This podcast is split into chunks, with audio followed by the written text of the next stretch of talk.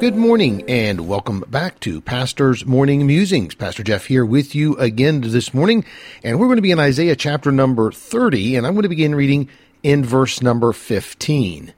For thus saith the Lord God, the Holy One of Israel, in returning and rest shall ye be saved, in quietness and confidence shall be your strength, and ye would not. But ye said, No, for we will flee upon horses, therefore shall ye flee and we will ride upon the swift. Therefore shall they that pursue you be swift. One thousand shall flee at the rebuke of one. At the rebuke of five shall ye flee, till ye be left as a beacon upon the top of a mountain, and as an ensign on a hill. And therefore will the Lord wait, that he may be gracious unto you, and therefore will he be exalted, that he may have mercy upon you. For the Lord is a God of judgment. Blessed are all they that wait for him. This is one of my favorite passages of Scripture. There's a lot of teaching here, but these few verses have always caused me to stop and muse every time I pass through in my reading. The Israelites here were so afraid of their enemies, they were running scared. God said to them that they just needed to return to Him, rest in Him, and they would be saved. He then clarifies and says, In quietness and in confidence shall be your strength. But the problem was they would not do it. They said no. The simplest of things was all that was required, and they would not heed the admonition. Verses 16 and 17 tell how they didn't listen, and they fled upon horses, but their enemy pursued them. They tried to find the fastest horses that they could find, but their enemy did the same.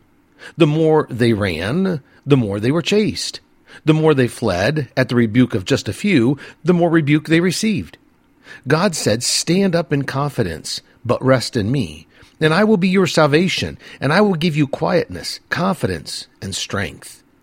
Again, the problem was that even though they had this promise from the Almighty God, they refused to listen and they kept on running. That sure sounds a lot like the church today. We seem to keep fearing the rebuke of the unsaved against the church. We seem to try and flee from their burden that they've laid upon us but it seems to just keep getting worse, and the church just seems to keep on fleeing. Our salvation from sin and death is secure in Jesus Christ. There's no doubt about that. But our salvation from the undue burden placed on the church by the world will only come by returning to God and resting in Him. Now, here's what I just love another characteristic of the greatness of my God. Look at verse 18. And therefore will the Lord wait, that He may be gracious unto you is that not amazing? It is an amazing characteristic of our God. He will wait. He is long suffering, nor is he willing that any should perish. He just sits back and watches and waits for us to calm down, return to him, and rest in him. Why? That he may be gracious to us. That's the greatness of my God. I run around frantic about all the things going on around my life and my church, and God just sits back and waits for me to stop return to Him, rest in Him, so that He can be gracious to me.